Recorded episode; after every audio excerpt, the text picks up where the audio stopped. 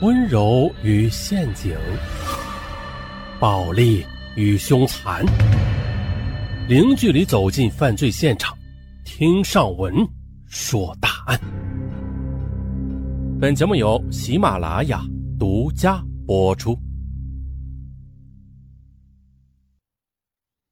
二零一二年六月三日上午九时，成千上万，呃，有点夸张啊，成百上千的人。聚集在浙江省海宁市钱塘江的岸边，观看台风带来的海潮。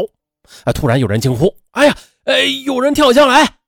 只见惊涛骇浪中的一个女孩的长发在海涛中时隐时现。可是现场围观的群众虽然很多，但是谁也不敢在这么大的风浪中跳下去。不过呢，还是有人用力的向女孩抛救生圈。可是女孩她根本就够不着救生圈，眼看女孩的生命就要被海浪给吞没了。见此情形，站在岸边的一位中年男子却跳出一米多高的防浪墙，向落水的女孩游去了。他拼命地游着，过了好半天，他才接近女孩。这时候啊，女孩已经没有一丝力气了，男子则一把抓住她，挣扎着又向岸边游去。可是呢，他却越游越慢，情况万分危急。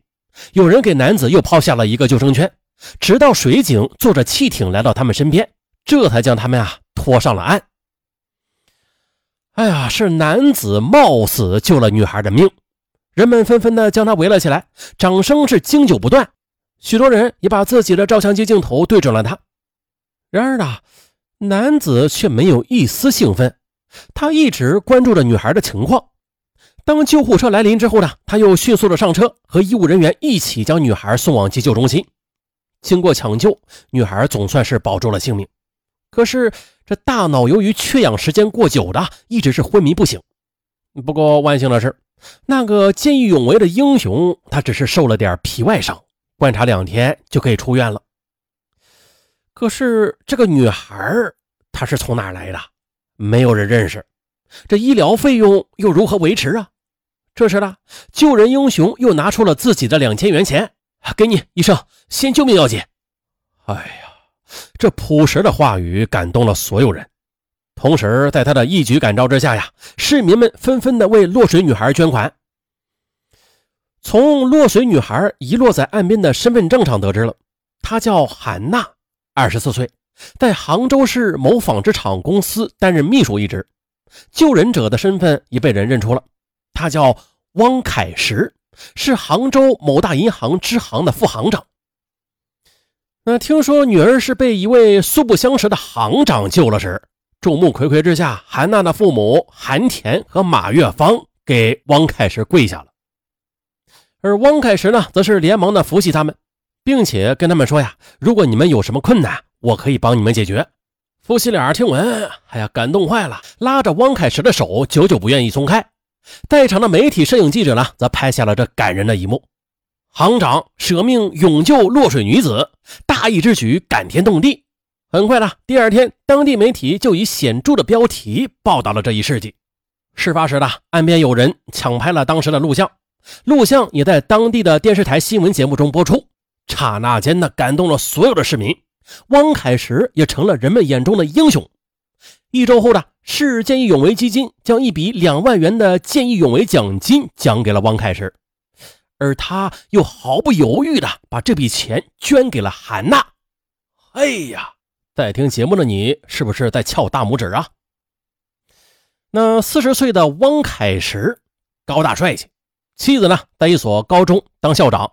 这夫妻俩啊有个聪明可爱的儿子。也就在此前呢，上级部门正在考察和准备提拔一位行长。啊，这下好了啊！汪凯石的见义勇为事迹播出之后的。他在上级领导和群众中的威望那是大大的提高了，无论是领导评测还是群众投票，他的优势都大大的超过了其他几个竞争者。半个月后，他被顺利的提拔为行长，啊，人生赢家。再说韩娜吧，韩娜被救之后的，因为落水时间较长，大脑严重缺氧，一直陷入昏迷状态，医院又对韩娜进行了差不多两个月的治疗。但是他依然处于严重的昏迷中。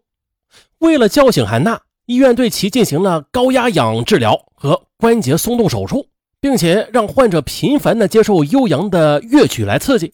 还有五彩的灯光来刺激他等等。可是他的病情还是没有起色，因此医生建议啊，家人带他回去治疗吧。那家人的细心照料比医生是更有效果的。医生还告诉韩娜的家人一件事儿说啊，韩娜肚子里有个胎儿，已经四个月了。啊，这个消息让韩娜的母亲马月芳还有老伴儿震惊不已。女儿以前从来没有跟家人说自己谈恋爱呀，他们根本就不知道女儿还有男朋友的。韩娜肚子里的孩子，他究竟是谁的呀？一向活泼开朗乐观的女儿，她又为何要自杀呀？马月芳拿着女儿身份证件去移动营业厅，她呢想通过女儿的手机通讯录去查询一下和女儿关系密切的人。他发现了通话记录上一个幺三九开头的号码记录特别的多，几乎啊每天都有电话和短信。他立刻的给这个号码打电话，哎，可是手机却提示停机了。啊，万不得已，他将这一切都报告给医院附近的派出所。请派出所协助查找，依然没有结果。民警跟他说：“经过查找，这张卡属于神州行卡，不需要身份证就可以开通。”刚刚找到的线索就这么中断了。马月芳又来到了女儿的租住地，那是一处单独的一室一厅，那里有女儿的全部家当。可是啊，他搜索了半天也没有发现什么有价值的线索。接着。他又把目光转向了女儿的电脑，他让电脑专家破译了女儿的电脑 QQ 和邮箱密码。韩娜的 QQ 聊天记录上并没有可疑人，但是啊，他的邮箱里却有一个叫阿凯的男子发来的邮件。从邮件的内容可以断定了，这两人认识的时间长达三年，而且啊，他们是情人关系，并且阿凯还是个有老婆孩子的人。而韩娜给阿凯的不少信件都存在了已发送文件里啊，从信件的内容断定了女儿对这个阿凯一往情深。可是，在最近的一封信里啊，女儿却满是怨言。她说呀：“我已经为你堕胎两次了，你不要用房子来哄我。我一个堂堂的重点大学的高材生，不是可以用点小恩小惠就可以哄骗的二奶。”你如果不是承诺给我一个家，我绝对不会用我的青春来赌这段情的。当一次次期望遭遇无情的打击，我的心已冷。这次是我最后一次的抗争。从时间上看，阿凯对女儿的来信不多，大多啊是要女儿耐心的等待他处理好家庭矛盾的推脱和哄劝。马月芳最后得出了结论：原来女儿是做了别人的小三啊，而对方不肯离婚。他呢，就是为情所困，才选择自杀的。